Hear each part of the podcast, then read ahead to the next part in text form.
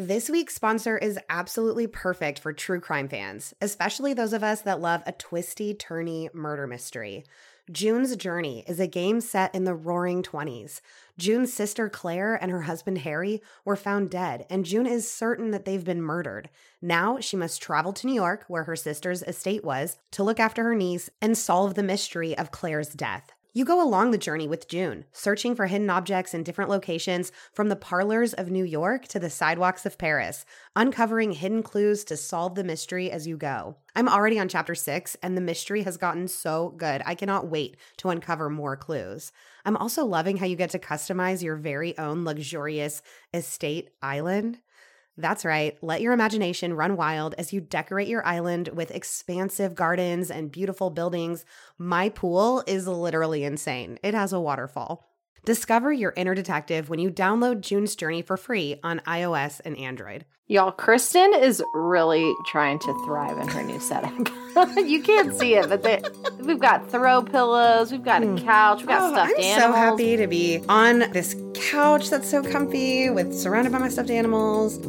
Yeah, I'm glad you're living your best life. Namaste in bed, sloth pillow. Namaste in bed. Yeah, I'm glad you're really killing it over there.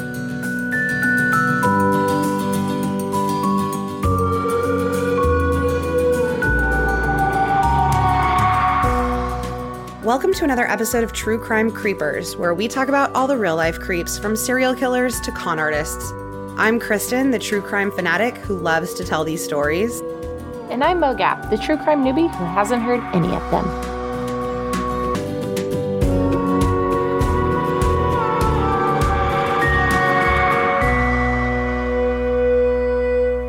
We gotta fix you up next. I know. We gotta get you a boom arm, actually. I don't really have an interest in that. It seems like a lot. It's not a lot, and I have a massive interest in you having one because you bump the mic so damn much. I just want to say that you bumped the mic last episode, like probably for the first time ever, and I'm still riding that high.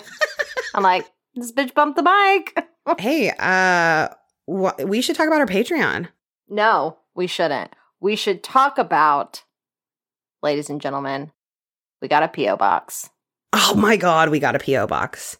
And I'm so excited about it. Oh, yeah. 43296. We're P.O. Box 43296. Louisville, Kentucky, because Lord knows I don't even check the mail at the front of my house. So that's Mogab's job. I've already checked this P.O. box twice. I had to go get stamps the other day, and I opened it, and Russell's like, no one even knows you have that. I'm like, I know, but maybe they put a welcome flyer in. He was like, a welcome flyer? So we will share that P.O. box on what? On our Instagram, in the Facebook discussion group. Yeah. Send us snail mail. If you want to send us mail, snail mail, that would be awesome. Mogab is obsessed with the snail mail. Yeah. So Mogab will be checking that P.O. box every time she goes to send out our Patreon mail, because we send out some cards and stuff. Oh, let's be honest. It'll probably be more often that's basically connected to the Starbucks. So. Oh, well, now it makes sense. Oh, yeah. Now it makes sense. So we have a Patreon, and if you join at the $5 level, we put out a bonus episode every month. We just dropped our 5th bonus episode. That was the true story behind the movie Alpha Dog. We've also got several others up there. If you go up $2 to the $7 level, we have mini creeps at that level, which is 2 to 3 mini episodes a month that are just on different topics. Some are true crime related, some are very much not. And you get a sticker and a signed card at that level. And then we have a $10 level that gets you 20% off of merch. So if any of that is interesting to you, if you just really want more of this nonstop entertainment that we've got here, please. True or false? I'm the most entertaining person you know. 100% true. Forever. Don't you wish everyone could say Not that? A lie. Join. Yeah, I could listen to you tell stories about your life. In fact, you know what? That's what I want a mini creep one time. I want you to just compile the most ridiculous things that have ever happened to you, because I know you think that I just thought of 3 right off the top of my head. I could go right now. I want a mini creep of just the most ridiculous Mogab stories, because it's shocking. It's shocking the things that you go through. Great. I can't wait for that. To round this out, the first person to send some fan mail to the P.O. box, I got a little something for you that I'll send back your way. So make sure you put a return address on it. Be the first one to hit us up. That would be so exciting. Yeah, where are we going to post that? Okay, so we will post it on our Instagram. We'll post it in the discussion group. Jot it down right now. P.O. Box 43. Shoot, I forgot. 43296. 43296. Louisville, Kentucky. 40253. Woo! Ba-dum-bump. Life doesn't happen bi-weekly, so why should payday? The money you earn can be in your hands today with EarnIn. EarnIn is an app that gives you access to your pay as you work, up to $100 a day or $750 per pay period. Just download the EarnIn app and verify your paycheck, and then access your money as you earn it instead of having to wait for it to hit your account. Any money you access, including any optional tips, are automatically repaid from your next paycheck. It is a much-needed alternative to predatory payday lenders for people that find themselves in a bind, like a bill due Wednesday when payday isn't until Friday. Or you're like me and you're just getting slammed with birthdays. Why are all my friends Tauruses? With EarnIn, I don't have to worry about being late with a gift because I had to wait for payday. Download EarnIn today, spelled EarnIn, in the Google Play or Apple App Store. When you download the EarnIn app, type in Creepers under podcast when you sign up. It'll really help the show. Creepers under podcast. Subject to your available earnings, location, daily max, and pay period max. See earnin.com/TOS for details. EarnIn is a financial technology company, not a bank. Bank products are issued by Evolve Bank and Trust, member FDIC. All right. I'm stalling. I'm stalling. Is it because you're going to tell me something equally as terrible as all of the times before? It's pretty bad. This is a pretty bad one. Yeah, so apologies in advance. This is a case that was recommended to me forever and ever ago. I think somebody wrote to me on Instagram. I tried to find it. I couldn't find who originally recommended it, so I'm so sorry. But then my godmother, Dora, she brought it up to me because it's a local case for her because this happened in Austin, Texas. Oh, no. Yes. A big thank you to the podcast, The Orange Tree, which did like a whole 7-part series covering this case. So if you are interested in this story, I definitely suggest checking them out for like more information because, again, 7-part series versus 1 episode.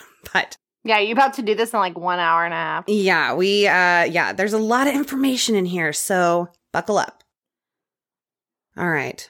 On August 17th, 2005, attorney Bill Thompson was getting a little worried. The day before, 21-year-old Jennifer Cave had filled a temp position at Bill's law firm doing some filing around the office, and the firm had been so impressed with Jennifer that they'd offered her a full-time position to start the next day. But here it was rolling up on 3:30 in the afternoon, and Jennifer still hadn't shown up for work. The law firm had called her several times on her cell. They'd even sent an office manager to her apartment who left a note asking Jennifer to call when she got home. Oh, that's terrifying. Yeah, but they never heard from her. At this point, Thompson thinks it's time to call Jennifer's mother, Sharon, who's living in Corpus Christi, to let her know that her daughter hadn't shown up to work that day. Jennifer Cave was originally from Bishop, Texas, which is a small town full of farmers or blue-collar workers, where her family, which included 2 sisters, Vanessa and Lauren, and her brother Clayton, all lived on a farm. When Jennifer was a junior in high school, the family moved to Corpus Christi, and she graduated from Carroll High School in 2002, which is the same high school my mom went to. What year was this? Sorry, I missed that. So this is in 2005. 2005. Oh, my gosh. Yep. You know, that's big year for us. Big year for us. That's when we started at Texas State. And do you know who else went to Texas State? Jennifer Cave, because after graduation, she moved to San Marcos to attend Texas State University, our alma mater. Oh, go Bobcats. Eat 'em up, cats. But, go, cats, go. But Jennifer struggled academically, and after 1 semester, she decided to leave Texas State, and she moved to Austin. I do feel like that's a prerequisite of attending there, is to leave and come back. Yeah. I mean, or to just struggle academically. Yeah, it's not for the faint of heart. She enrolled at Austin Community College and worked several different jobs, mostly as a waitress, while she just tried to figure out what she wanted out of her life. Her mom's boyfriend, Jim, said that at this point in her life, Jennifer was rudderless. And he said that she'd been really excited about this new job at the law firm. She'd even called to tell him that she'd found her rudder. Wait a second. Mm-hmm. Was she on campus? Did she go to Texas State in 2005? Like 2002. We were there at the same time? Oh, okay. Yeah. Law firm was – okay. Yes. Sharon Cave was really close with Jennifer, her mom. They usually talked every day, and when she got that phone call from Bill Thompson, she was immediately worried. She'd spoken to Jennifer several times the day before, and she could not stop talking about how excited she was to start this new job. Sharon had even told Jennifer that she'd pay for her to go to Ann Taylor, get a nice new outfit for work. I'm relating to all of this. I know. Same. But literally my first job, which was a temp job, after like when I stopped teaching, my mom bought me outfits from Ann Taylor. I literally stocked up on all the loft in Ann Taylor before I moved to Columbus. Yes. I cleaned that place out. And it just didn't make sense that she would choose to not show up to this job on her first day. So Sharon started trying to get in touch with Jennifer herself. And when she had no luck on her cell phone, she called T-Mobile, their cell provider. And luckily, Jennifer was still on her mom's phone plan. So Sharon was able to get like her recent call activity. And she started calling the most recent numbers on the list, just trying to see if anybody knew where she was. The first couple calls weren't very helpful. She spoke to Jennifer's roommate, Denise Winterbottom, who'd let Jennifer move in with her a few months before. She'd told Jennifer that she didn't have to worry about paying rent as long as she was working towards like getting back on the right track. Like she was just trying to help her out. Denise told Sharon that she'd seen Jennifer the night before in her pajamas, saying that she was about to go to bed and asking Denise to make sure she got up in the morning for her new job. But when Denise woke up, she wasn't there. Jennifer wasn't at the apartment. Next, Sharon spoke with Jennifer's ex-boyfriend, Scott Engel, who said that he'd spoken to Jennifer the evening before, but they just talked about how excited she was about this new job. So they were like broken up, but like not broken up. I think they were broken up, but they were still like friendly. Like they were still on good terms, but broken up. Sharon left messages for several other people, and then she started calling hospitals and even morgues. She felt so helpless. She just didn't know what she could do from Corpus, which is about a 3-hour drive from Austin. All she could do was continue to make phone calls and see if she could find anyone that knew where Jennifer was. She could pull Louise and, you know, send the police to every dorm and classroom when I didn't answer after 1 hour. I can't believe they came. I cannot believe they came.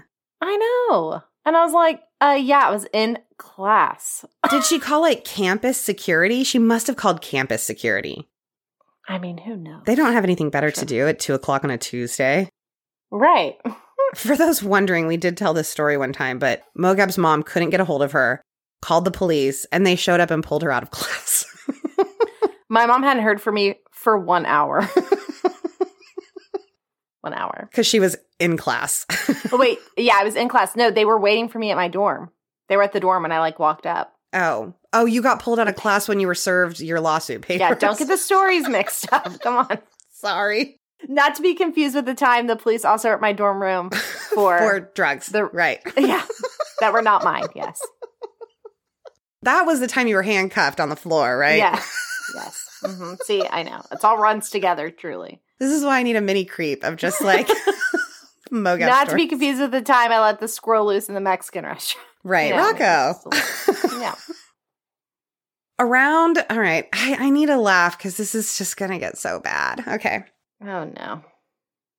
Around 5:00 that evening, Sharon got a hold of Jennifer's friend Michael Rodriguez, who was a DJ that Jennifer had met at a party several months earlier. She explained that Jennifer was missing, and she asked if Michael had seen her or knew anything about where she might be. And he said, actually, he'd spoken to her several times the night before. As she's talking to Michael on the phone in her office, her cell phone starts ringing. And so she asked Michael to hang on, and she answered the phone. So now she's got, like, a phone on each ear. And the caller was a friend of Jennifer's named Colton Pitonyak, who was returning Sharon's call. Sharon told him that she was looking for Jennifer and asked if he'd seen her, and Colton said no. And Michael, on the cell phone, says that's not right. When he'd spoken to Jennifer the night before, she said she'd been with Colton. So Sharon told Colton this, and Colton said that he'd just seen her downtown the night before, but he didn't know like where she was now. And Michael told Sharon, he's lying. He was with her last night. He is lying to you. Wait, and how does this DJ know this? Because I'm about to tell you. So Michael had spoken to Jennifer several times throughout the night that she went missing. She first called him at 9:30 and told him that she was going to go hang out with a friend that was having some issues. And she said his name was Colton. Michael then called her just after midnight to check in and see how she was doing. And she told him that Colton was really upset and mentioned something about how the only people that could help him were people that were in jail. Michael didn't really know what she was talking about, and he didn't really ask, but he said that it didn't sound like Jennifer was afraid or anything like that. Michael called again an hour later, around like a little after 1 a.m, just to make sure she was still okay. And Jennifer told him that she and Colton were walking to her car and that Colton was upset because he'd lost his phone and she was going to try to help him find it. She said that Colton was drunk and angry, and then Michael heard Jennifer start yelling at him on the phone. He heard her say, "What are you doing? That is not my car." She told Michael he'd just tried to break the window of a car, and then she said, "Oh my God, he is pissing on that car."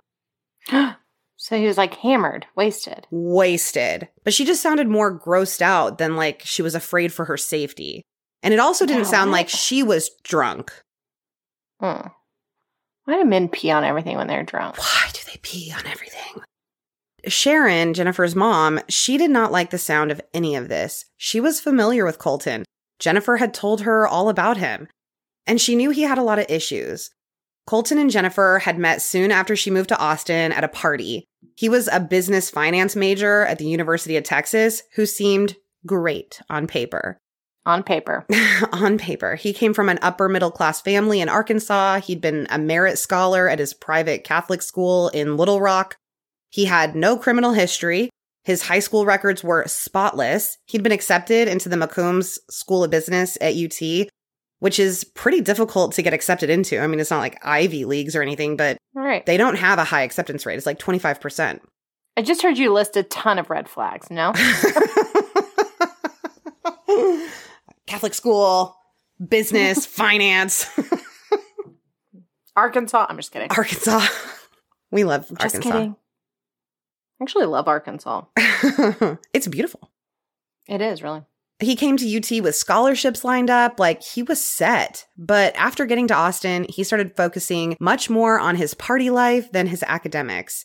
He'd started selling drugs to fund his party lifestyle, and he wound up with a DWI and a possession of a controlled substance charge. He and Jennifer had started hanging out a lot, and Jennifer had told Sharon about his drug use and that he'd been in rehab. Sharon had expressed her concerns to Jennifer about her spending so much time with someone like that, but Jennifer thought she could help him. Jennifer had what Sharon's boyfriend Jim, they were very close, what he called the stray dog mentality. She was my gosh, I just talked about this. Really? I just talked about this, yes, with someone I know. Yeah. She was a middle child, so she'd always filled that peacekeeper role in the family, and she just wanted to make sure that everyone was happy, whether it was her family or acquaintances that she barely knew. She wanted to help everyone, to adopt them all like they were stray dogs. Mm-hmm. And it seems like that's how she felt about Colton. No one really knows the exact nature of their relationship. People really say they were just friends. They'd never been seen out on a date or anything like that. Friends of Jennifer's say that he was her dealer, and it does seem like Jennifer had started to have some issues with drugs herself. But Sharon knew that Jennifer had been distancing herself from Colton as she tried to make these more positive changes in her life. And the fact that Colton was the last person seen with her daughter made her incredibly worried. So she called her boyfriend, Jim Sedwick, and told him there was something wrong with Jennifer. Sharon and Jim had been together a long time, and even though they weren't married at this point, he'd been a father figure to Jennifer and her other kids. Oh, Jennifer has siblings. Yes, she's got the two sisters, Vanessa and Lauren, and her brother, Clayton.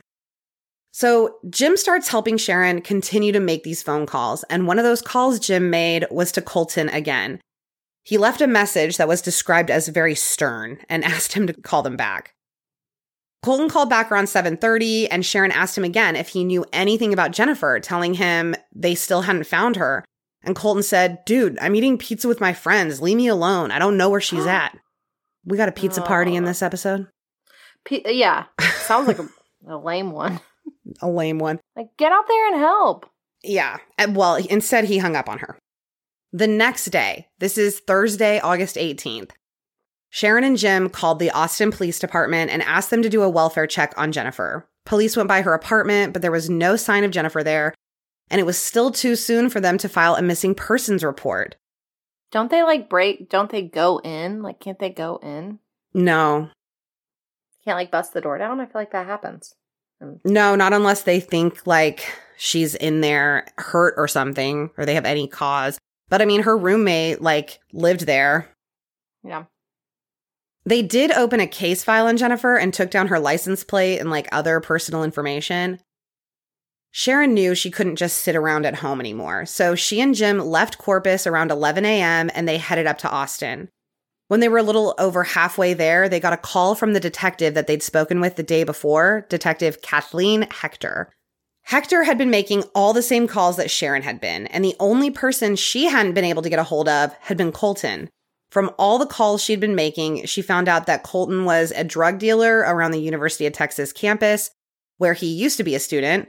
And one person was able to tell her where he lived, at the Orange Tree condo complex, which is a large complex on the west side of the UT campus. So he had already, like, he'd gotten so deep in the drug game, he was no longer enrolled.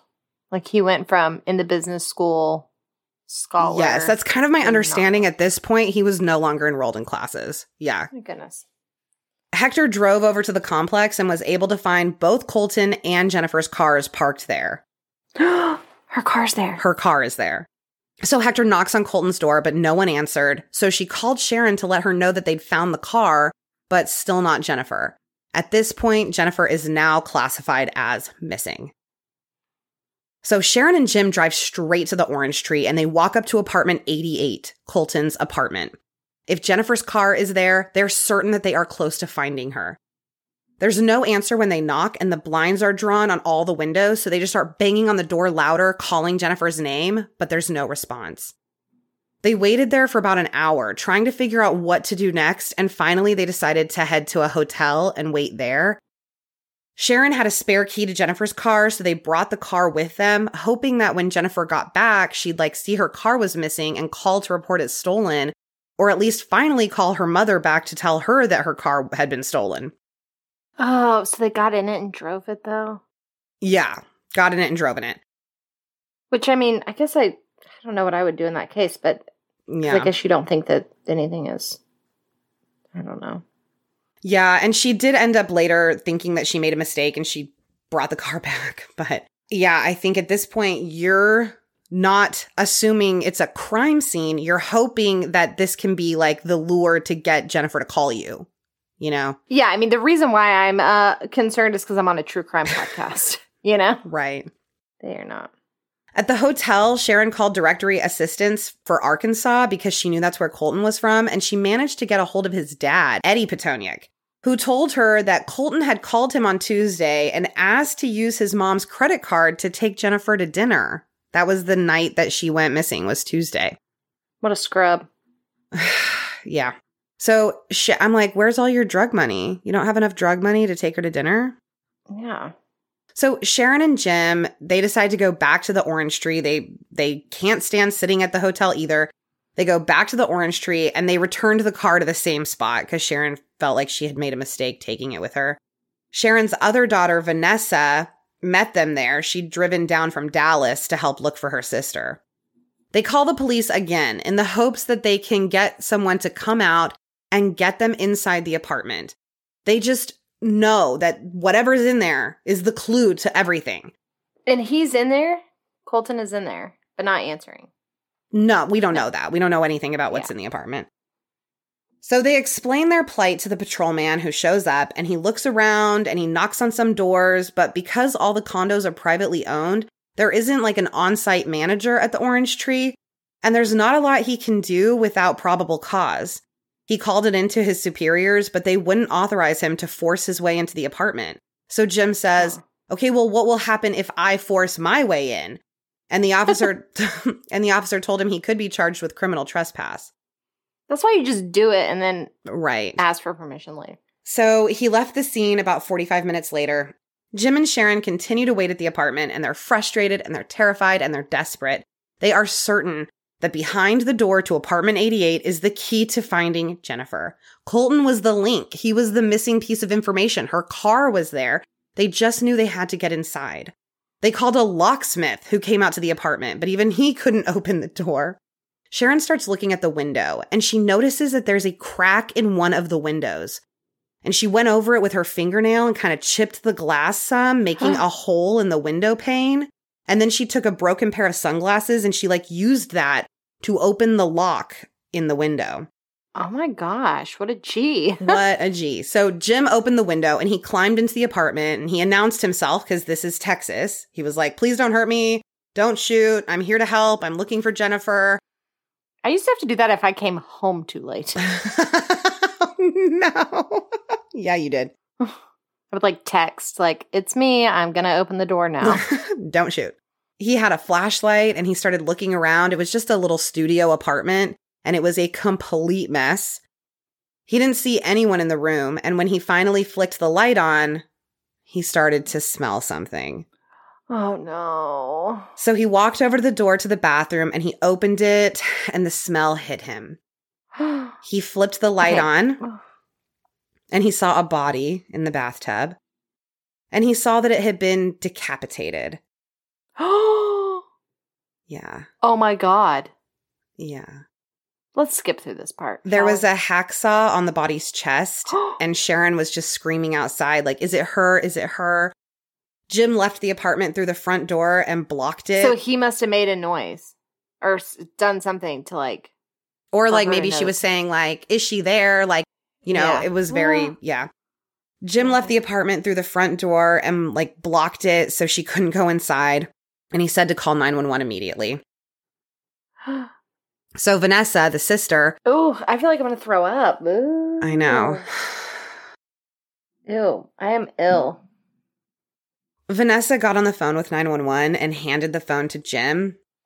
And Jim told them there was a body in the bathtub. And the tub was full of blood. The 911 operator asked if she was conscious and breathing, and he said, no, I think she's dead. They asked if he believed she was past doing CPR, and he said yes, and also he believed that there was a crime scene there that he didn't want to disturb any further. He said he couldn't positively say that it was Jennifer, but the body was wearing a green dress that he thought that he recognized. Sharon wanted to go in, and Jim kept telling her, no, you can't. She wanted to know if it was her daughter for sure. And Jim just kept saying he thinks it's her because he saw her feet. He just kept saying that over and over. I saw her feet. I saw her feet. And Sharon put it together later that he'd seen the freckles on her feet that she called angel kisses. Mm. The call that went out reported a female alive in critical condition from an overdose. So we got a... That is not the same thing. We got a miscommunication happening. That's what first responders expected to find when they arrived at the apartment was a female alive in critical condition from an overdose. Firefighters and police entered... you're not even packing the same bag to respond. Exactly. Firefighters are going into the bathroom with their medical gear to, revive an overdose victim. Oh my gosh. And then they're probably just vomiting everywhere. Well, the police officer that was there said that when he watched the firefighters go to the door of the bathroom and they start to walk in and they just do an about face and leave. And they're there's nothing here for us to do. The responding officers were Richard Barberia and Chris Clark. Barberia entered the bathroom and saw the body propped up in the bathtub. Her head and her hands were missing. There was a garbage bag. You mean missing, fully missing? Well, there was a garbage bag on the floor that clearly contained the missing body parts. But I mean, when you look at this body, there is no head. No head, no hands. They're in a trash bag. The boyfriend saw that, the dad figure. Yep. Oh, my God. Yeah. Unfortunately. Oh, yeah. I'm I'm nauseous.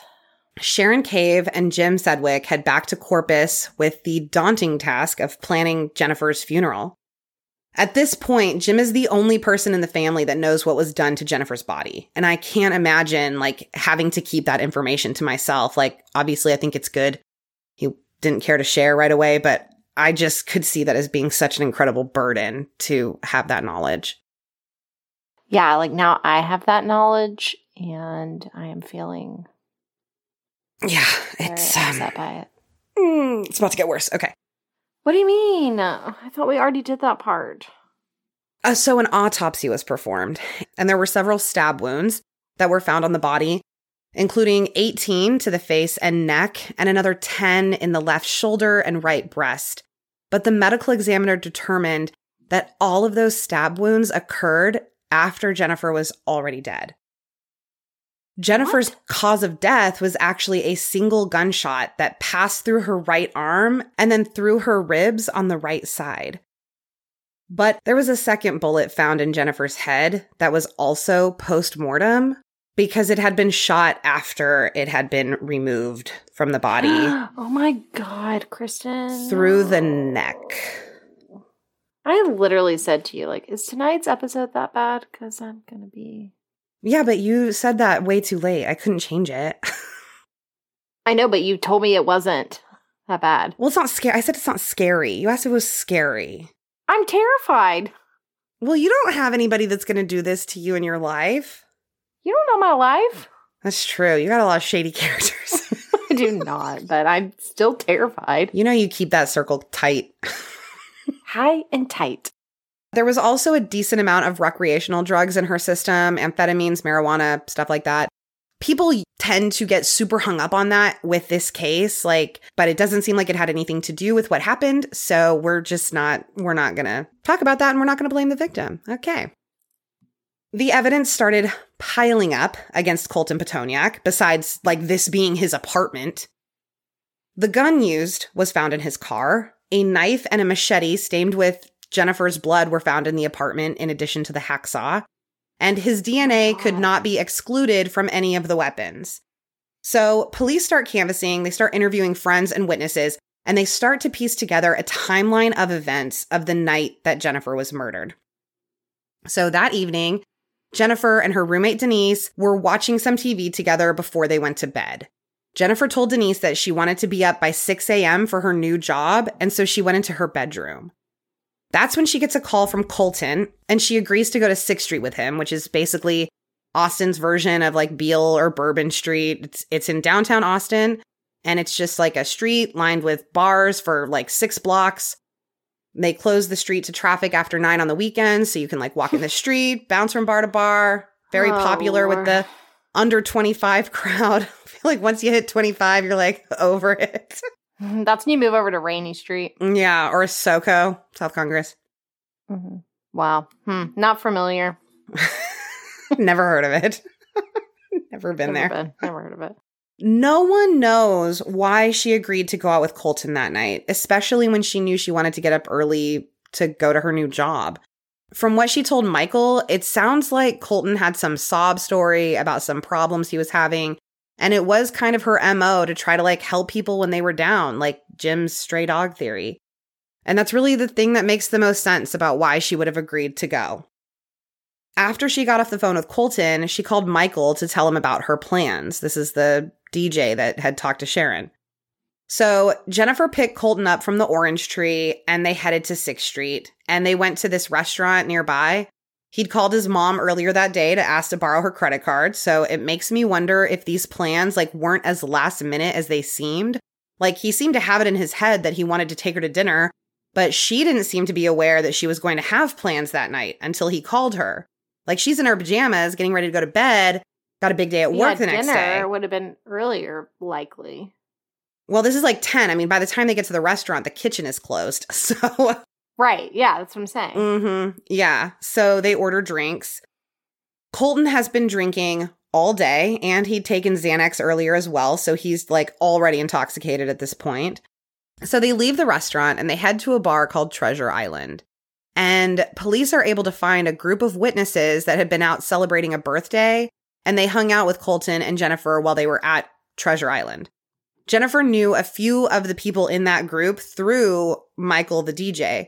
But they had never met Colton. They didn't know him. The witnesses all said that at first they thought that Colton and Jennifer were on a date, but then Colton started hitting on the birthday girl, so it kind of became apparent that they were not together. And they said Colton made a call on his cell phone to buy some cocaine. Colton, man, chill. So they all decide to leave Treasure Island, and they head across the street to the Cheers bar. Jennifer and Colton walk with the group, but they never make it inside the bar. This is around the time Michael called her for the last time that night, and Jennifer told him that she and Colton were walking to her car and that he was trying to break into a car and then peed on a car. He was very intoxicated at this point.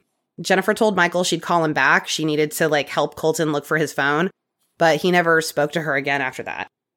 So Michael definitely knew somewhat of a chain of events when he's on the phone and can hear Colton saying, I wasn't with her. I didn't know her. Yeah.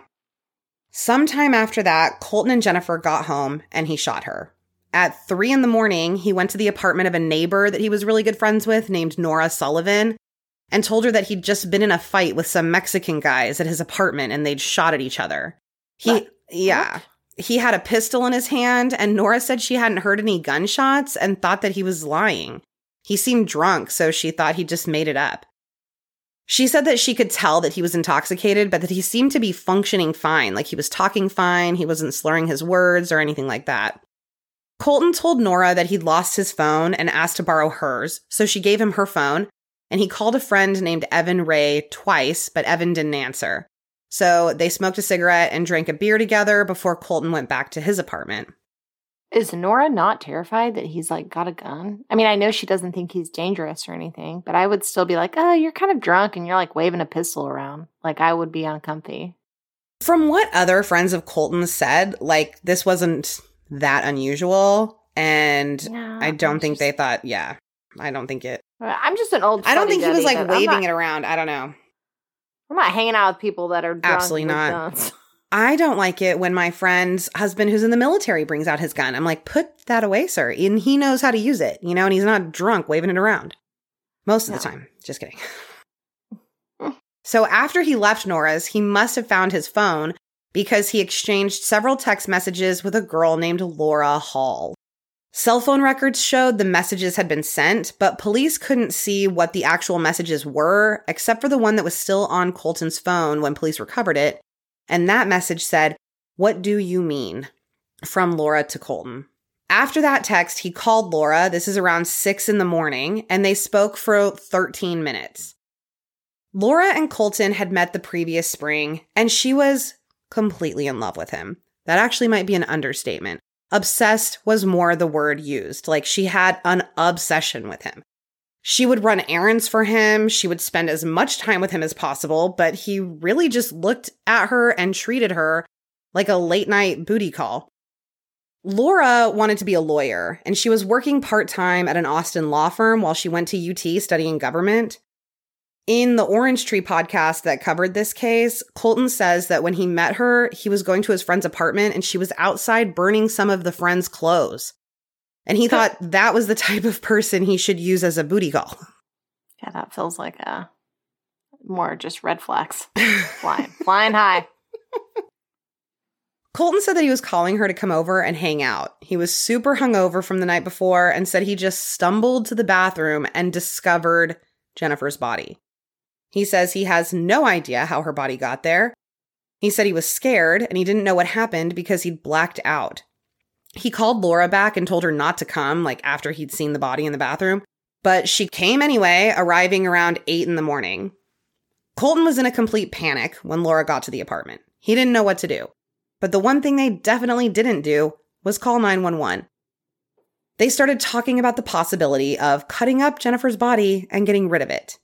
Wait, she is, part of this? Yes. By the time Jennifer's mother, Sharon, is getting the call from the law firm that Jennifer hadn't come into work, Colton is at a hardware store about a half a mile away where he asked for a saw to cut up a turkey with. He bought the hacksaw, and then he also bought safety masks, ammonia, and cleaning products. Okay, I'm asking follow-up questions if I'm the cashier at this hardware store. My goodness, y'all. And people think I'm dumb. At least I'm asking why you're not at Bed Bath & Beyond getting a carving knife. and a turkey platter. And then he grabbed Burger King on the way home. He most certainly did. From the hardware store on his way to do that. Yeah. He did not. He did. He did not stop at BK Lounge. The BK Lounge. He got coops. Oh, that is so disgusting. I agree. I hate this man. Yeah. At trial, Colton would say that Laura was the one that cut up her body and did all the postmortem wounds. I hate this man. He said I'm sure she did too. He said she was the one that put the bullet in her head and stabbed her. He said she'd sent him to the hardware store with like a list of supplies to get, and that he spent the day drinking heavily and taking Xanax, which is why he says he has such a poor recollection of events. Okay, wait, let's pause because I feel like we really escalated here. We really got to. So when he called, so there was a text exchange. Uh-huh. And Laura said, "What do you mean?" And then there was the phone call, and he must have explained everything on the phone. Yeah, I don't know. Maybe. And then she comes to the apartment. So he never hides that he – is he just saying, like, I don't know what happened? She's just in the bathtub? There is a lot of debate about what actually happened that day. We know they talked for 13 minutes. She said – so he's not denying that he did something to Jennifer. He's saying he has no idea how she got there. He blacked out. He has no clue how she got there. So when he found her, she was only shot in the tub. All of the mutilation happened after. Right. Yes. That was them trying to hide it. Oh. Yes. Yeah. So he said he spent the day drinking heavily, taking Xanax, and that's why he has such a poor recollection of events. At 6:30 that night, Colton got a call from Scott Engel. He was Jennifer's ex-boyfriend that Sharon had called earlier to see if he knew anything about Jennifer. He asked Colton about Jennifer and confronted him about how he was the last person to see her. And Colton ended the call saying, "That bitch is going to get me arrested." Yeah. 2 hours later was the "dude, I'm eating pizza, leave me alone" call. How is this man consuming so much food during all of this? I know. Like, I'm anxious about a presentation. I don't eat all day. Ugh, I wish I had that. I don't understand this. I am eating. I'm grossed out right now. That call with Sharon had him totally panicked again, and he just started packing up some clothes and telling Laura they just had to get out of there. So they, ditched the plan to get rid of the body. And they drive to Laura's so she could grab some clothes. And then they go to a friend of Laura's to pick up a bottle of rum that she left there. Jesus Christ. And then they were off. They were traveling south on I-35. Colton made several calls on this road trip, and the location pings on those calls show a direct path to Del Rio, Texas, which is right on the Mexico border. Less than 30 miles from the Mexican border. Huh? They crossed the International Bridge into Acuna at 2:41 that morning. By the time Jennifer's body was discovered, Colton and Laura were at the Casablanca Hotel in Piedra Negras, about an hour away from where they'd entered into Mexico. But it was like an hour away along the border. Like, they were still right on the border. They didn't go, farther into Mexico, which I feel like would be the goal, right? Yeah. So while police start to look into Colton and trace his movements, Colton and Laura are sipping pina coladas and partying like they're on vacation. Wait, this isn't funny, but I just realized what time we're in. And so I'm thinking they've printed off MapQuest directions. That's why they're a little bit confused, right? They're not rerouting, they're winging it. That's true, yeah. Maybe they had no idea. They were just right on the border. They're not putting it in their iPhones. So Colton and Laura are on their Mexican vacation / running away, from a crime. And, they run out of money pretty quickly. Basically by day 2, they're out of money. They were hanging out with a manager at the hotel named Pedro Fernandez, and they tried to sell him Laura's Cadillac, but she didn't have the title with her. So he told them to just pop back over to the States and go get the title, but they told him that they couldn't. And then they started asking him questions about extradition, what kind of extradition laws they have in Mexico for the U.S. Just casual combo. Right. So Fernandez starts getting a bad feeling about them, and he ends up calling a friend of his that's a border patrol officer who tells him... Yes, Fernandez. Yeah. Love that. He tells him about this incident in Austin and warns him to be careful because they're like all hanging out at his house. So Fernandez asks them to leave. He gets nervous. He asks them to leave.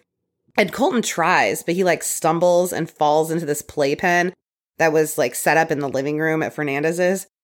And he starts laughing and Laura gets into the playpen with him and Fernandez snaps a picture of them. And in the playpen. In the playpen, laughing their asses off. In the picture, Colton is wearing like a little straw hat on top of his baseball cap. He's holding this Mickey Mouse doll. Laura's grinning her face off. Like, they look like they're having the best time. Oh, Lord. Probably because they're high. Probably, yeah. Laura starts sending emails to her parents from Mexico, basically telling them not to worry. In one email, she tells her dad that she's very happy, finally. She later at a certain point told her friend that this was the best 6 days of her whole life, this little But jaunt. She's telling people she's in Mexico. She's like, I'm having a great time. Okay, adios. Like, I don't think she's telling them she's in Mexico, but she's like, I'm so happy. But she tells her dad to delete her emails and not to tell anyone that he's heard from her. So that doesn't sound That seems suspicious. Weird. That's raising some hairs on the back of my neck. Yeah. Once Jennifer's body is discovered, word gets out about Colton in Austin, and Laura sends another email to her dad telling him to go to her apartment and basically just clear it out. She even dropped out of all of her classes at UT while they were in Mexico. So her dad starts getting worried. So he calls the police and tells them that he thinks that Laura is with Colton. So police start looking for Laura's car, and that's when they discovered that they were in Mexico. So the police were looking for Colton, and they just didn't know that Laura was with him. Yeah. Yes, exactly. Okay. And they were not hard to find. After 4 days in Mexico, Mexican police arrested Colton and Laura and turned them over to U.S. Marshals at the border. Because to answer Colton's question about extradition, Mexico is usually more than happy to turn over Americans that are wanted for crimes in the U.S. Yeah. They will happily send you back. I think countries are getting happy to send Americans back right where we have come from. This show is sponsored by BetterHelp. We all carry around stressors, big and small. For me, this comes in the form of work, too many deadlines, relationships with people, irrational fears of the future. When we keep them bottled up, it can really start to affect us negatively, mentally and physically. Therapy is a safe space to get things off your chest and to figure out how to work through whatever's weighing you down. My therapist has really been helping me work on coping skills for how to handle my stress, how to handle day-to-day tasks that I struggle with, as well as working on communicating and improving personal relationships and just talking through problems with somebody who understands. It's something I wish I'd started ages ago, but finding a therapist is so overwhelming. Are they taking new patients? Are they taking insurance? And once you find one that says yes to both of those, are they a good fit? If not, you have to start the process all over again. If they are a good fit, you've got to figure out some way to fit appointments into your busy schedule. But BetterHelp takes away all of those barriers, and I'm so thankful. I love my therapist. I really feel like they took my questionnaire that I filled out when I signed up and really used it to match me to the perfect person. So if you're thinking of starting therapy, give BetterHelp a try. It's entirely online, designed to be convenient, flexible, and suited to your schedule. Get it off your chest with BetterHelp. Visit BetterHelp.com/creepers today to get 10% off your first month. That's BetterHelp, HELP.com/creepers. This episode is sponsored by Prose. Supporting our sponsors really helps support the show. A couple of years ago, I decided it was probably time I figure out some kind of skincare routine. But the problem was, and has always been, too many options. I don't know exactly what I need or what's best for me and my skin. So thus far, my solution has been to just buy a skincare line off the shelf and hope it helps. But that's all about to change when my custom skincare from Prose comes in. Each and every bottle of Prose custom hair and skincare is made to order and personalized with a unique blend of naturally powerful and proven effective ingredients to meet your needs. In fact, in a third-party, double-blind, dermatologist-supervised controlled clinical study, aka the gold standard in research studies, Prose proved that personalization works better than off-the-shelf alternatives. Try it for yourself and get your healthiest hair in 30 days or get your money back. Prose is so confident that you'll love your results that they're offering our listeners an exclusive trial offer so that you can see the difference custom care can make. That's 50% off your first subscription order at prose.com/creepers. That's prose.com/creepers for your free consultation and 50% off your one-of-a-kind formulas. Prose.com/creepers. So Laura and Colton are taken back to Austin. They're separated and interrogated. Colton immediately asks for a lawyer and doesn't say much of anything. And police are still trying to figure out how much Laura knew, like how involved she'd been. So they didn't want to charge her with anything just yet, and they had to let her go. Mm-hmm. Laura called a friend of hers named Saeed Aziz, and they had a very interesting conversation. She told Saeed that she would just tell the police that she thought she and Colton were on vacation and that she had no knowledge of any of it and that she would be fine. Well, she probably shouldn't have shared that strategy. You will probably say that a million times, like, Laura, shut your mouth. Laura, why are you talking? Laura, what are you doing? I mean, I want her to get caught, but I'm like, it's like everyone's first rodeo for sure. For sure. Their first rodeo. Saeed called Colton an axe murderer and asked Laura why she would help him. And Laura told him that he shouldn't judge Colton because it was an accident. And she then said there's a big difference between manslaughter and first-degree murder, and if I help him, he might walk. Ew. What? Yeah. Ew. Yeah. Yeah. There's no one I like enough to even entertain that idea. Agreed.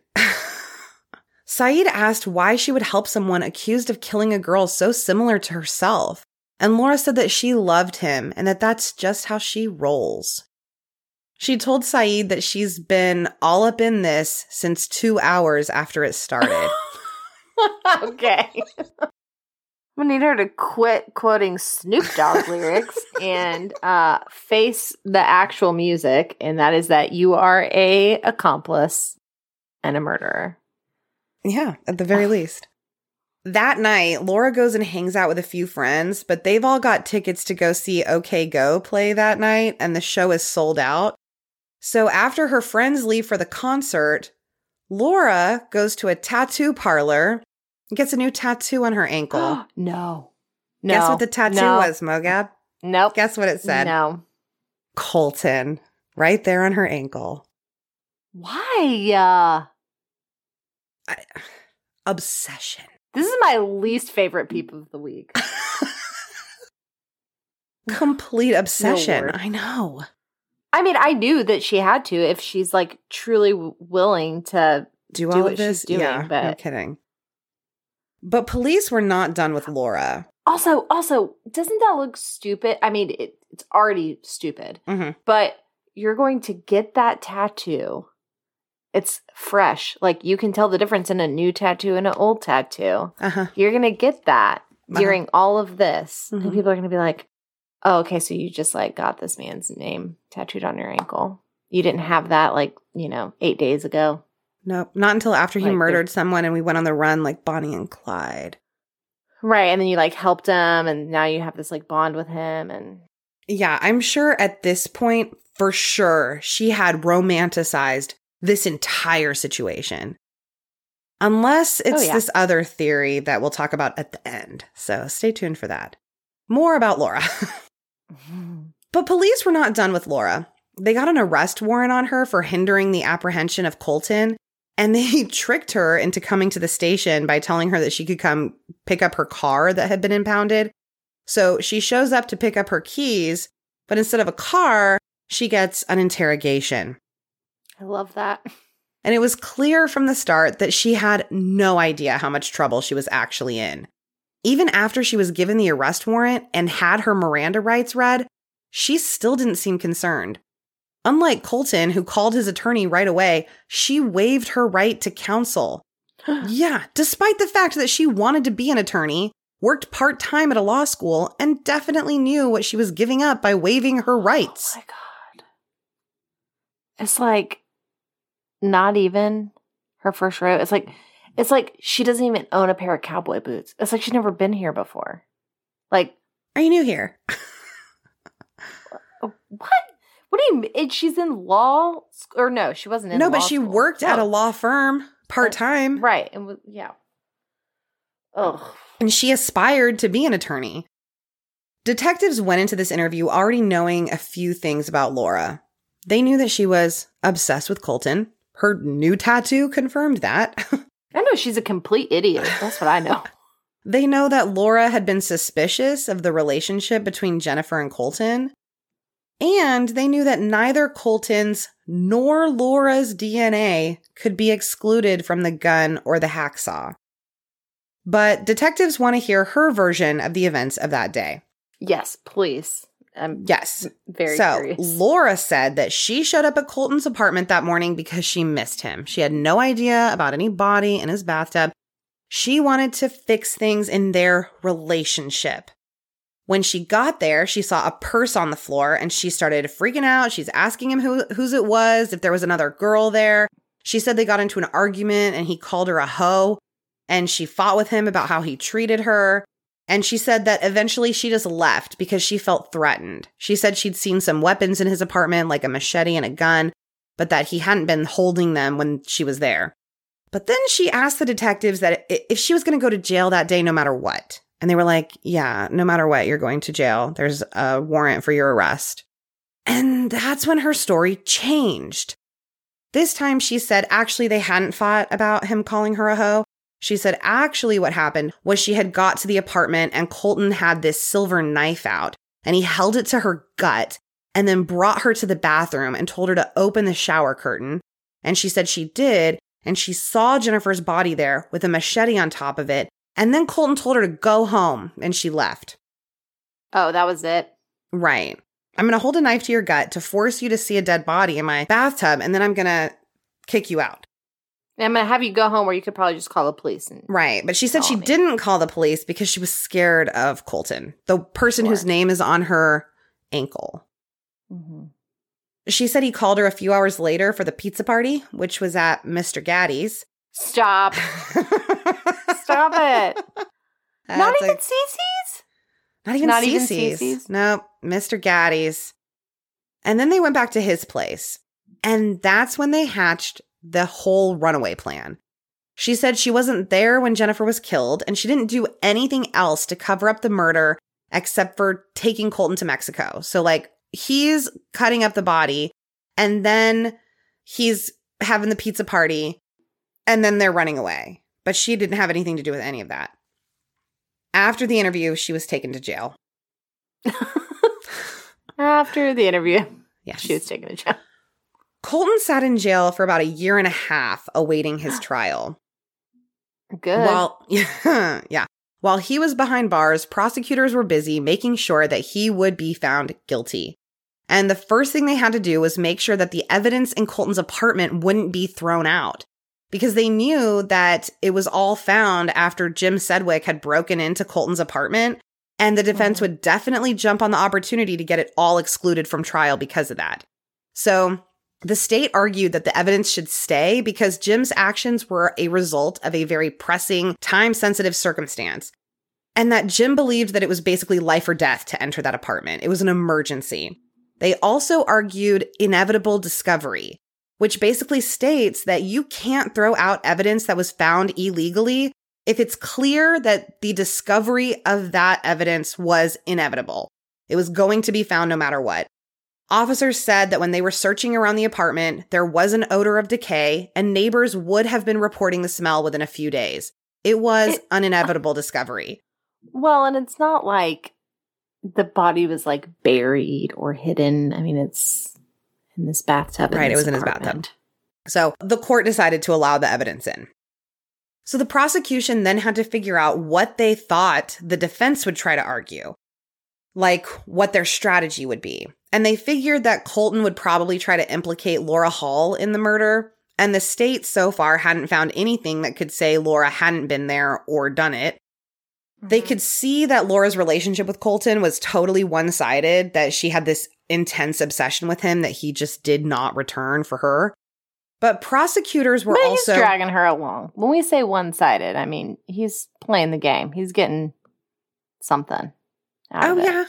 Oh, yeah. He's getting something at least once a week. He knows what he's doing. Uh-huh. Oh, completely he knows what he's doing. They all know, Mogab. They all know what they're doing.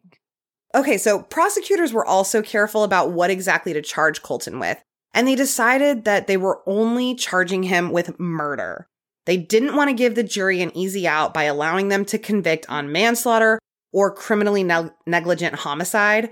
It was murder or nothing. And they wanted the trial to be solely on the murder of Jennifer Cave and not the dismemberment or the trip to Mexico, details which had all brought, like, national attention to this case. Which, like, how did we not hear about this being so close? I feel like... Well, this was happening in 2005, and so, I mean, the trial was, like, a year and a half later, but I feel like we just went there. I was too busy going to, like, Phi Psi parties.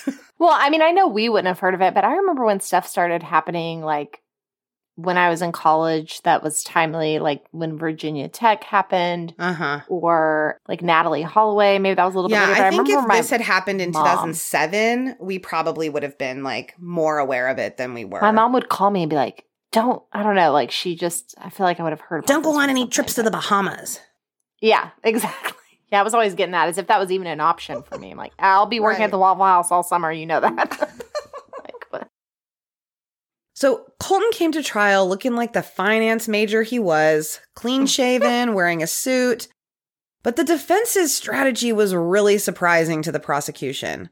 They were going to say that Colton had shot her and that Laura had not arrived at the apartment until several hours later, but that Colton didn't remember any of it and probably didn't mean to do it. We're not sure, though. Colton testified that he was certain that he'd been the one that shot Jennifer because everything pointed to that, but that he had absolutely no recollection of doing it. He'd completely blacked out, and the last thing he remembered from that night was going to the restaurant with Jennifer. He said that even though it definitely looks like he's the one that shot her, there was no way that it would have been on purpose. Like, they were good friends. Like, he had no reason to want to hurt her. It's kind of crazy that that's what they went with when there is someone else there that, I don't know, they could have easily tried to pin it on. Yes. And they're still going with. Like, I feel like in other cases when there's only one suspect, they come up with something crazy. You have another person that was there. Yeah, and we'll get into it later, but that would have been a much better story. Colton testified that it hadn't been him that cut up Jennifer's body. It had been Laura. And he testified that she was the one who had sent him to the hardware store with a list of items to pick up. And after spending the day cutting up a body, they had their pizza party, and then they got out of town. As the defense closed out their case, they basically said that because Colton couldn't remember anything, it was obviously manslaughter or criminally negligent homicide, because Colton had no motive to murder Jennifer. You know what also sounds like not remembering anything? Pretending to not remember anything. Those are very similar. You know, they look the same. Yeah, true that. But motive and premeditation are not the same thing as intent, which is simply choosing to commit a crime. You don't need motive or premeditation to prove murder, only intent. It doesn't have to be planned out in advance. It could be spur of the moment, in the moment, like the moment that you choose to fire a gun that is pointed at somebody. That is enough for intent. The prosecution attempted to show how nothing that came out of Colton's mouth should be believed. They brought up that he's a drug addict and a drug dealer, and he said that you could tell that he didn't care about Jennifer because he'd mutilated her body. Yeah, I agree with all of that. In closing arguments, the defense said that they had not proved beyond a reasonable doubt that Colton intentionally killed Jennifer and warned the jury not to get confused with what happened after her death. Those aren't separate to me. Like, those are not separate to me. I don't think I could separate them. I know. The trial lasted 6 days, but the jury only took 1 hour to find Colton guilty of the murder of Jennifer Cave. Well, yeah, he basically said that he shot her. He had shot her, yeah. What a terrible defense. And this is like an upper middle class family. Like, they had a good defense attorney. Well, it's not like I want – that's where I struggle of like, I know that in order for the system to work, good defense has to be a thing. But when you know that he shot her and mutilated her body, I don't want him to have a good defense. You know, I just don't. I do. I want everybody to have a good defense. Because if you don't have a good defense, first of all, if you don't have a good defense, that means that there can be appeals. And technicalities can get murderers out of jail. And I want them to have the best defense attorney possible so that there's no technicalities that can get them out of jail. They're not going to get off on, yeah, you know. I mean, I get that. I just, ugh. Yeah. I just want everybody to have a good defense anyway, because otherwise the system, that's the thing that we need is want everyone to get along and world peace. I would like that too. But we need everybody to have a good defense attorney, because that's what fixes the system is good defense attorneys. But across the board. Yeah. The sentencing hearing was scheduled for the same afternoon, and during it, Sharon Cave gave a powerful victim impact statement, telling the jury how devastating Jennifer's murder had been on the family. Mm. But then the defense puts on a parade of Colton's high school friends, coaches, teachers, and his parents. His mother blamed everything on the influence of drugs and alcohol and begged the jury to spare him because he is such a good man. No. That's what she said. He was sentenced to... I mean, I get that. I'm sure she wants that, to think that. Right. Sure. Yeah. He was sentenced to 55 years in prison. Sharon Cave and her family had wanted life, but all in all, they were happy with the sentence, as it did not minimize Colton's culpability in Jennifer's murder, like the defense had tried so hard to do. Laura Hall never testified at the trial, but she was there in the back of the courtroom watching. 8 months after Colton's trial concluded, it was Laura's turn. Yeah. I don't know why I feel really strongly about her, but I do. Laura's lawyer was named Jim Sawyer, who we will be referring to as Lawyer Sawyer here on out. He's actually the same lawyer that helped Robert Springsteen from the Austin yogurt shop murders get his conviction overturned. We covered that case a long while back, like a year ago. So that was our first book report. That was our first book report. Lawyer Sawyer said that the way Laura acted in the courtroom could have put Anna Delvey to shame. One day she walked into court holding the book Are Men Necessary by Maureen Dowd. Another day she came in after dyeing her hair red. A newspaper reporter asked Sawyer why Laura would just come down the hall of the courthouse like she was starring in a movie. And it was probably because she had her little mouse with this video camera. She probably thought she was. You think your mouse is doing double time covering two people? He is not Laura Hall's mouse. Don't even. Different mouse. Different mouse. Laura was facing up to 10 years for hindering apprehension. And at this point, they've added the charge of tampering with evidence as well, which I absolutely hate that they call mutilating a body tampering with evidence. I know. I was just thinking, wait, do they mean? Okay. Yeah. But 2 years after Jennifer's death, the Jennifer Cave Act was passed with bipartisan support that made the standard of punishment for mutilation of a body harsher than just tampering with evidence. But because it passed after their trials, it didn't affect either Colton or Jennifer's. Yeah. But that was a very good thing that came out of this. A 2009 amendment to this law also gives juries on cases of crimes like this the opportunity to get counseling, because they have to see those pictures. Anyways, Lawyer Sawyer said on the Orange Tree podcast he was interviewed, he said that his strategy was to use the physical evidence to show that Laura was as much a victim of Colton's as Jennifer was, that she was incapable of saying no to him, that all he ever had to do was call and she'd be there. He said he thinks she saw in Colton everything she wasn't, someone brilliant, rich, and handsome. I hated all of that. Yeah. At Laura's trial, one of Colton's friends, Jason Mack, took the stand. And he told a story about a time that Laura had come to Colton's apartment to get some money that he owed her. And there was a lot of people there, and pretty much everyone was on some type of drug, and Colton was really agitated, and that he pulled a gun out of a drawer and said that Laura was getting on his nerves and that he was going to shoot her. Jason said he had to talk Colton down from shooting Laura. What?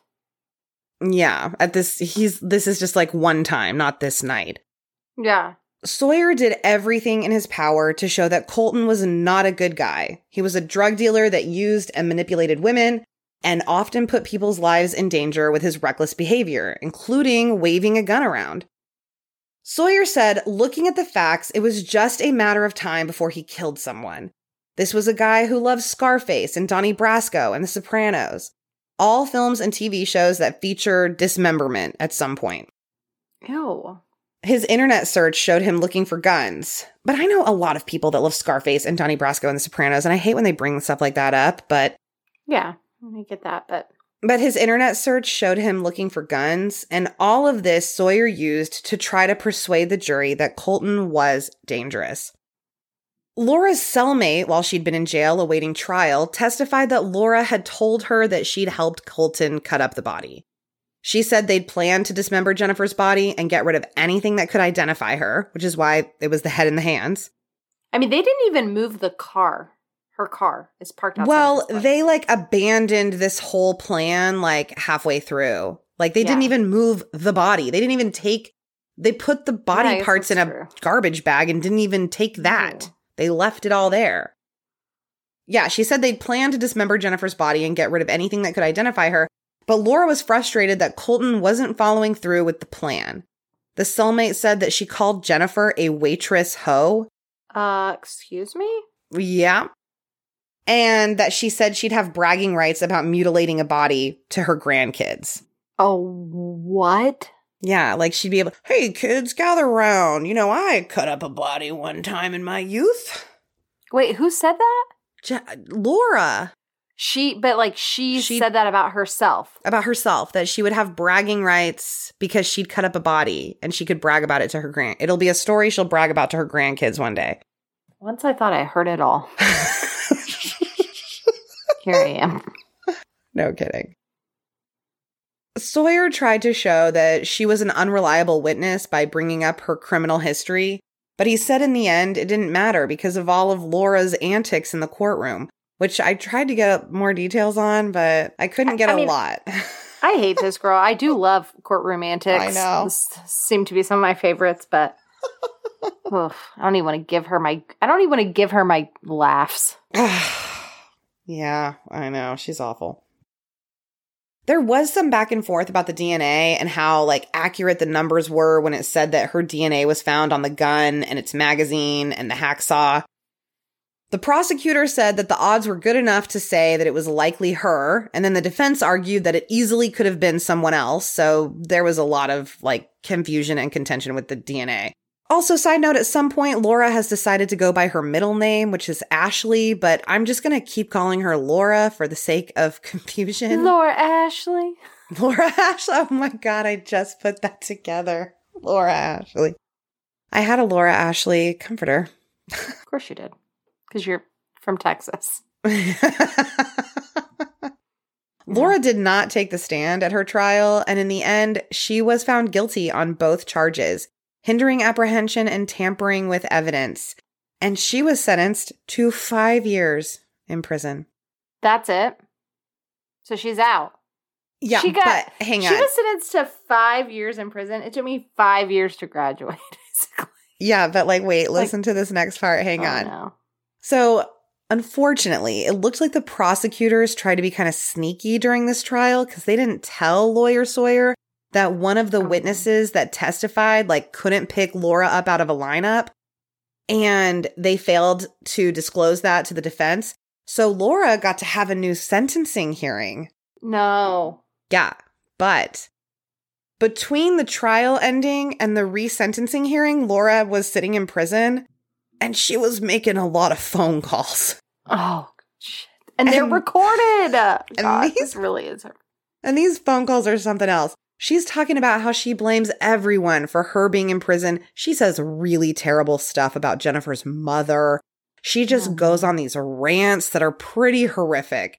And the new prosecutors in the resentencing trial, they decide to play several of those calls for the jury. And because of her own words used against her, Laura's sentence is doubled to 10 years. Yeah, that's how you know you're hated. Which I still don't think is long enough, but yeah, I just love that it was doubled at this sentencing hearing. And then, as the sheriff's deputy starts to take her into custody, she grabs Sawyer's arm and starts screaming, "Please get me out of this!" And then she screams to the judge, "Your Honor, I'm not guilty. You need to let me go home." Oh, no. They could hear her screaming down the hall as they took her to prison. And she served most all of that sentence, almost the full 10 years, after getting her parole denied several times.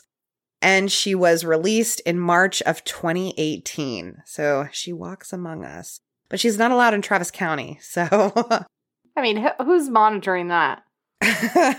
Well, she had to have an ankle bracelet on until the end of her actual sentence, but, like, she was only released a few months before her sentence would have been up anyway, so that was only a few, not very long.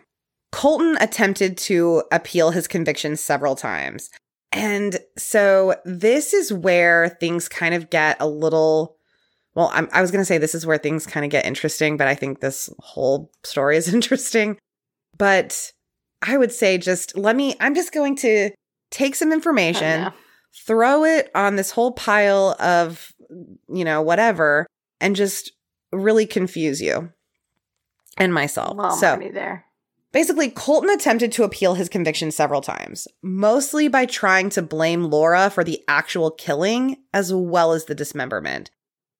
They had several people that could swear that Laura had told them that she'd done it all. And by several, I mean tons. Wait, what? They had multiple neighbors saying she said stuff like, "I capped that effing whore." What? Who is this girl? Because I'm picturing like a 2006, like, walking around in like Hollister Holy jeans. And that's the picture. That's polo. The picture. Yes, that's the picture. Really? Yes. Like, I'm picturing like a... Yes. Two popped collars. I mean, you like would not flops. Have thought twice looking at her. Like, I just am so confused. I'm like... Uh-huh. There were several inmates that had told their counselor in a therapy session how Laura had told them things like how eerie the sound of cutting through bone was. There were at least 5 inmates that all had similar stories about Laura confessing to them that she'd killed Jennifer. And Colton's friend, Jason Mack, this is the same guy that had testified at his trial about Colton wanting to shoot Laura and having the gun and all that. Mm-hmm. He said that after her trial, Laura had told him that she had been at Colton's apartment when Colton and Jennifer got home that night, and that she'd shot Jennifer in a jealous rage while Colton was unconscious, and that she'd cut up the body completely without Colton. Wait, is that possible that could be the case, and that's why Colton thinks that he did it and that he was, like, messed up on drugs and he didn't really, but... Honestly, this is the story that makes the most sense to me. Like, I hate that, but none of these stories could be corroborated with any actual evidence. So all of his appeals were denied all the way up to the Supreme Court, but it is interesting because the story of Laura being the killer, it does answer... almost all of the questions about this case, especially that big question of why. Like, why would Colton kill her?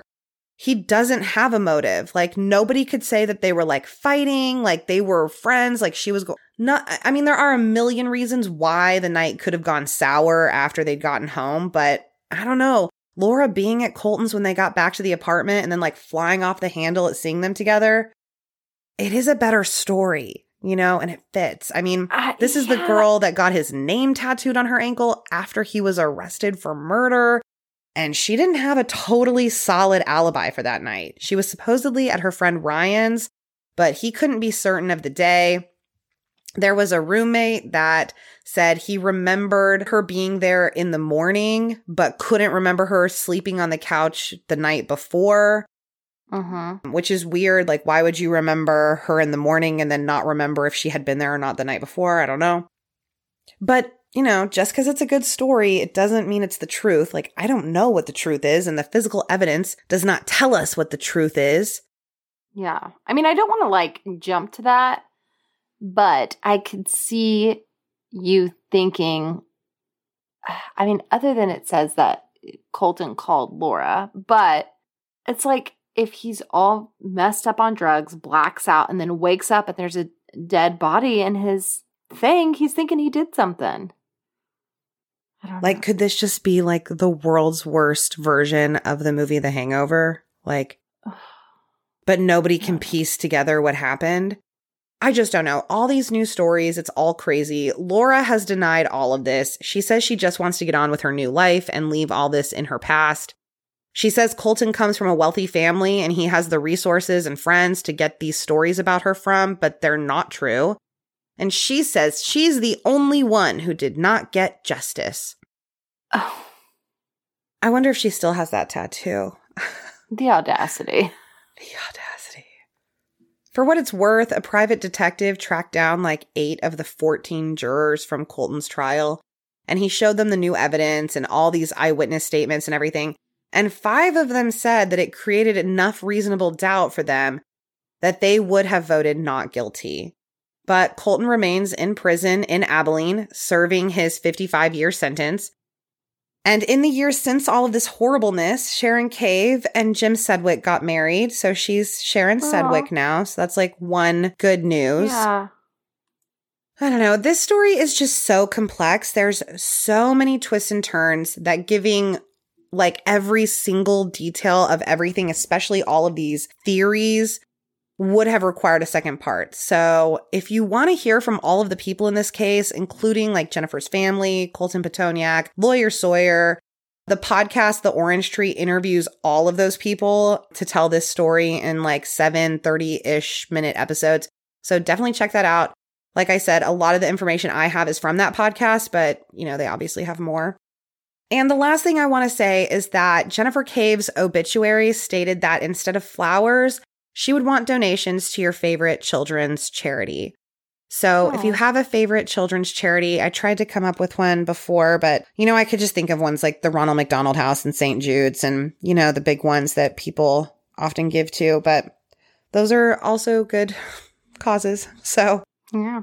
Anyways, if you have a favorite children's charity, think about making a donation in Jennifer Cave's memory. Wow. Yeah. And that is the murder of Jennifer Cave. Which is very, very sad. Yeah, very sad and just very confusing. The biggest question to me about this case is why did they go eat at so many places? I know. I know. Well, why did she go out with him in the first place? She's out at 1 in the morning and she knows she wants to be up at 6. Is that just being an irresponsible 21-year-old? She was so excited about this new job. I don't know.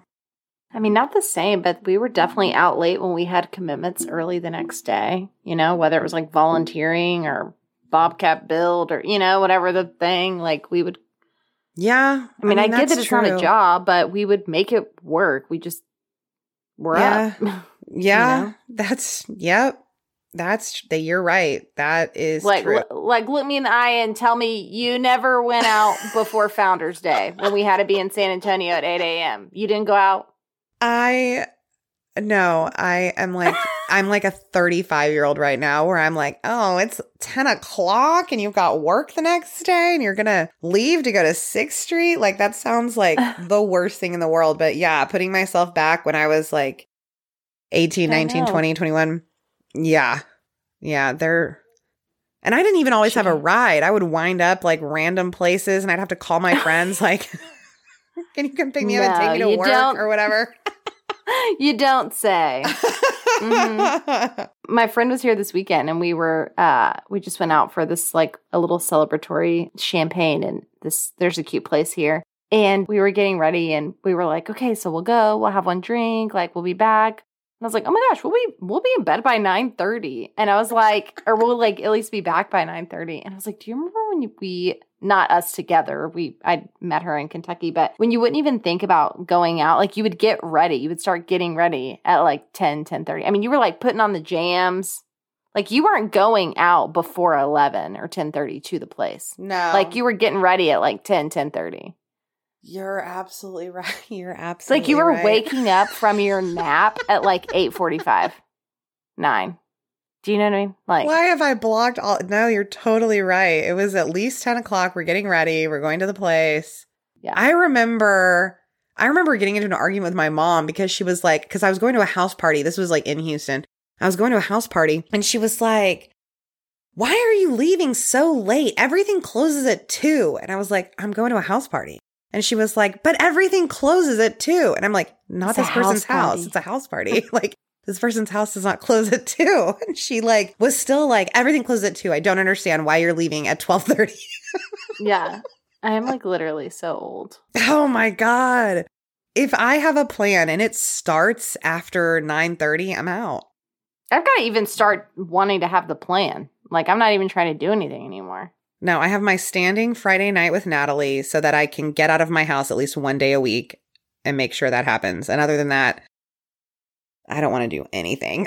Oh, does this not count as my, like, social activity this week? Yes. Do we have the shout-outs?